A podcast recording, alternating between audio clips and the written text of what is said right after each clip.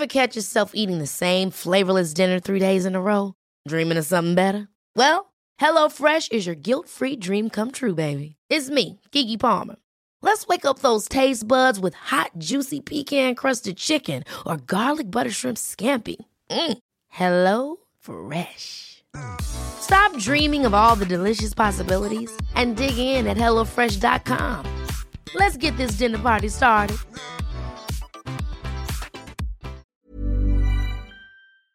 J'étais étonnée de ce que j'ai vu. Moi qui ai les cheveux bouclés, frisés, euh, j'avais 60 ans, j'avais les cheveux lisses, euh, avec un pull en cachemire, entouré de plein de petits-enfants, dans une piscine, avec beaucoup de lumière, et comme si on était dans le sud de la France, et je m'appelais Dominique.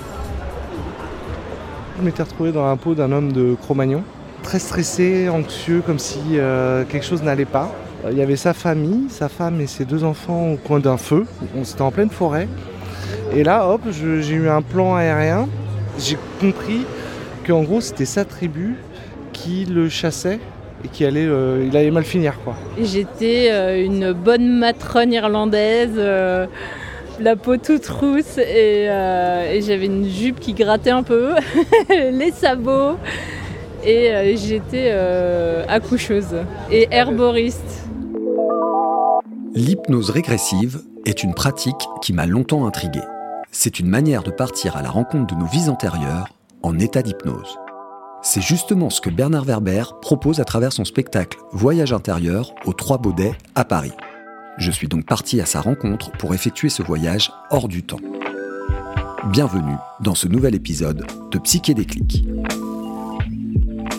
Si on devait donner une définition de l'hypnose régressive, je crois qu'il vaudrait mieux ne pas utiliser cette expression qui ramène à l'hypnose, c'est-à-dire quelque chose qui est plutôt associé au spectacle de théâtre, et à la régression qui n'est pas un, un mot euh, qui fait rêver. Moi, je dirais plutôt machine à remonter le temps par l'esprit. C'est-à-dire qu'on ferme les yeux, on visualise un couloir avec les portes de nos vies antérieures, on les ouvre, et puis soit ça marche, soit ça marche pas. Et euh, le mot hypnose, c'est peut-être celui que j'utilise parce que c'est celui que connaissent les gens, mais peut-être aussi qu'on pourrait utiliser euh, méditation guidée, où euh, on ferme les yeux, quelqu'un parle et on visualise des choses.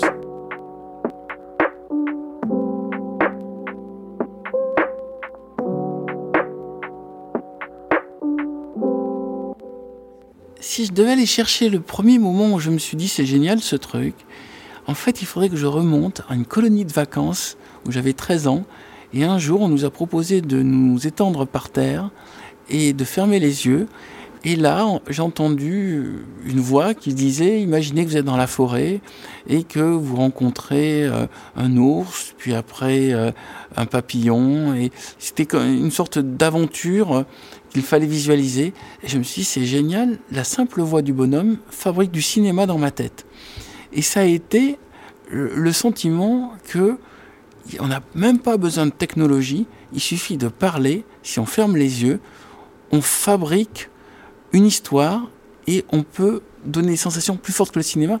Parce que euh, par exemple on peut dire là vous sentez l'odeur euh, des fleurs là vous sentez le vent sur votre visage et ça marche et ça marche à tous les coups. Enfin je suis peut-être très réceptif à ça. Donc la première fois ça a été ça la deuxième fois euh, ça a été un reportage que j'ai fait sur l'hypnose tout court en tant que journaliste scientifique Euh, le deuxième pas la troisième fois ça a été alors que j'ai rencontré Monique Parambacan, qui était une euh, médium, qui m'a raconté mes vies antérieures.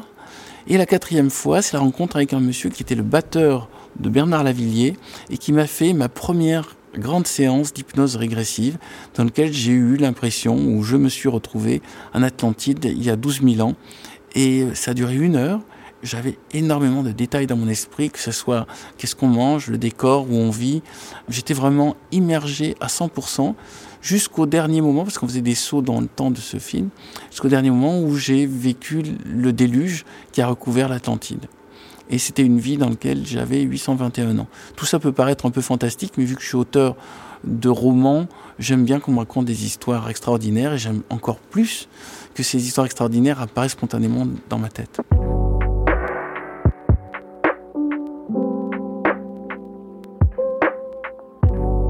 Si je devais définir l'intérêt de cette pratique par un seul mot, c'est perspective. Si on ne croit pas aux vies antérieures, si on ne croit pas au monde invisible, si on est cartésien, on ne croit à rien. En gros, on est, on grandit, on vieillit, on meurt, et puis on termine dans une boîte en bois ou en plastique. Ça dépend de là où on vit. C'est un peu limité. Par contre, si on croit aux vies antérieures, a fortiori si on va les visiter, tout d'un coup, euh, on se dit que c'est pas un film, en fait c'est un feuilleton. C'est un feuilleton avec plein d'épisodes qui sont toutes nos vies. Et il y a le sous-entendu qu'il y a un projet de notre âme pour évoluer à travers différentes euh, vies, incarnations. J'aime bien cette idée. Je pense que ceux qui disent que ça n'existe pas n'en savent rien, et ceux qui disent que ça existe n'en savent rien non plus. Le seul moment où on saura vraiment, c'est quand on y sera. Donc entre-temps, on peut juste faire des hypothèses. Et moi j'aime bien l'hypothèse qu'il y ait eu des vies avant et que j'ai peut-être des vies après. Je trouve que c'est une hypothèse assez rassurante. D'abord, ça explique certains de nos comportements. On ne sait pas pourquoi on a des talents presque innés euh, ou des défauts innés. Donc ça serait un début d'explication. C'est des restes de nos vies antérieures. Et puis ça sous-entend que même si on se plante entièrement dans cette vie-là, c'est pas grave, on peut revenir. Un peu comme le bac. On fait le mieux possible pour passer l'examen. L'examen étant la libération du devoir de venir dans la chair.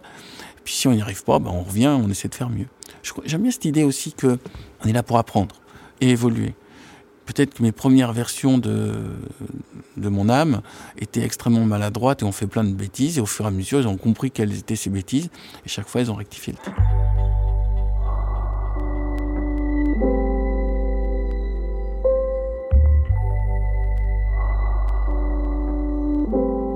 J'ai fait un spectacle de la veillée avec euh, Patrick Beau.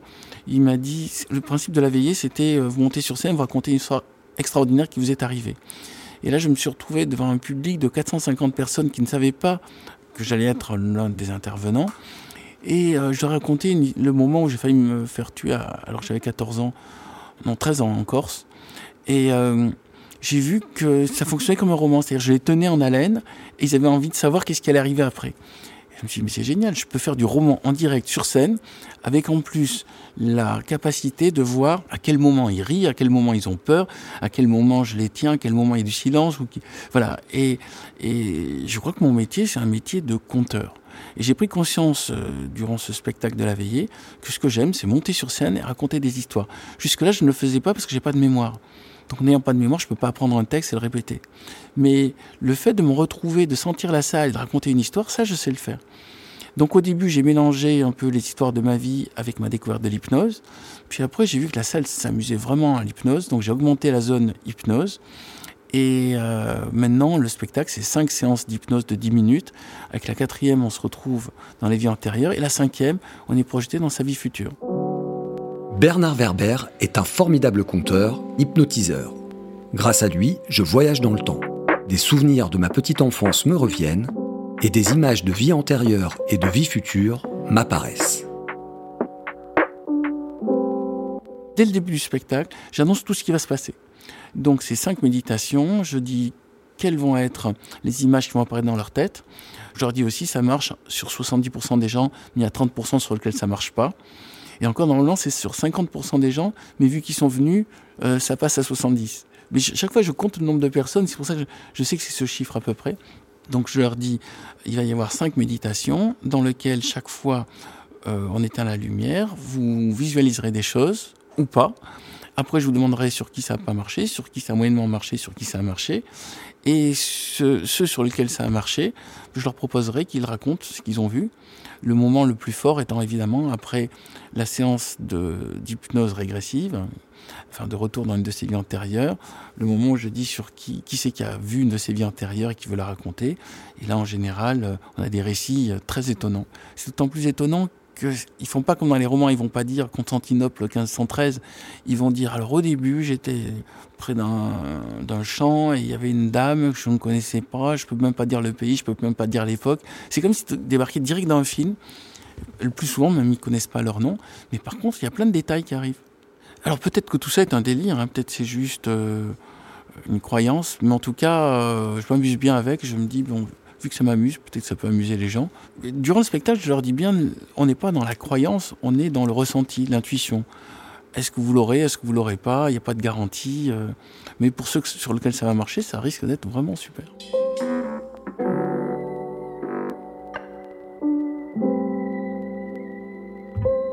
Propose aux gens uniquement d'aller dans des vies agréables et positives. Et encore dans les moments positifs et agréables de cette vie déjà agréable.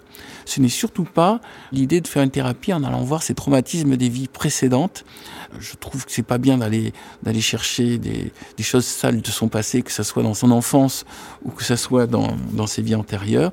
Je trouve qu'on a suffisamment déjà un sac à dos lourd avec euh, des, blessures d'enfance pour ne pas rajouter des blessures des vies précédentes. Donc euh, je ne fais pas ce que font beaucoup d'hypnotiseurs régressifs, savoir essayer de trouver les explications des problèmes actuels en allant chercher des causes anciennes. Moi, c'est du tourisme. Je leur dis d'ailleurs dans le spectacle, je leur dis c'est du tourisme karmique. Vous allez voir vos vies juste pour le fun, pour découvrir que c'est rigolo et ou que c'est intéressant et pour prendre conscience que vous avez eu des vies avant. Et il n'y a aucun projet derrière. Et vous pouvez le faire une fois et ne plus le faire. Moi personnellement, je fais du tourisme dans ces vies antérieures. Dans chaque expérience que Bernard nous propose, il parvient à nous embarquer et à nous faire voyager à l'intérieur de nous-mêmes. Est-ce le fruit de mon imagination? Est-ce que ce sont des visions que mon inconscient a fabriquées? Est-ce que je vois réellement des choses auxquelles j'ai déjà eu accès dans des vies antérieures? Peu importe.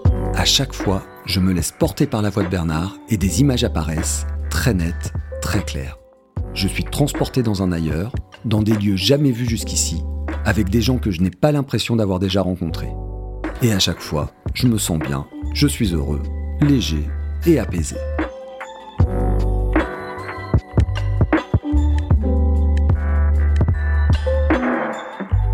Au niveau des états modifiés de conscience, j'en suis arrivé progressivement à la conclusion qu'il ne faut pas utiliser de produits chimiques. Il y a des, gens qui me disent tu devrais essayer le LSD, tu devrais essayer. Ok, je sens bien que ces choses-là doivent fonctionner, doivent ouvrir des portes, la fameuse porte de la perception qui évoquait Aldous Huxley, mais euh, je pense que ça ne fait que déclencher des, produits dans le cerveau qui existent déjà. Et mon ambition est d'y arriver sans aucun produit. Et euh, j'ai souvent des discussions, j'ai vu euh, avec Yann Kounen là-dessus. Yann Kounen, il parle de l'emprise de la plante, la plante maîtresse. J'ai pas envie d'avoir une plante qui ait une emprise sur moi. J'ai envie d'être libre. Et euh, je crois beaucoup à cette idée que notre esprit a d'énormes possibilités. C'est juste qu'il suffit d'en prendre conscience et de l'utiliser. En tout cas, moi, j'arrive à faire du voyage astral sans aucun produit, où j'ai l'impression d'y arriver. J'arrive à faire du voyage dans le temps sans aucun produit. Et ce que je propose à la salle, c'est de faire des tas de choses rigolotes sans aucun produit. D'ailleurs, je leur dis même, ne le faites pas si vous avez pris un produit, y compris de l'alcool. L'alcool euh, modifie euh, les vibrations. Tout ça me semble pas anodin. J'espère que dans le futur, on apprendra aux enfants à faire des expériences avec leur esprit sans aucun produit. Et comme ça, ils seront plus tentés d'en prendre. Parce qu'ils arriveront au même résultat sans rien. Plus j'avance dans cette aventure psychédéclique, plus je rencontre de psychonautes éclairés, c'est-à-dire de grands voyageurs d'esprit, et plus j'ai l'impression que la voie du voyage intérieur sans substance est LA voie à suivre. Mais c'est à chacun de trouver son chemin. En espérant que les différents épisodes de ce podcast vous y aideront. À très vite pour une nouvelle expérience psychédéclique. Psychédéclique, le podcast des états modifiés de conscience par Alexis Birambeau, produit par le studio Grande Contrôle.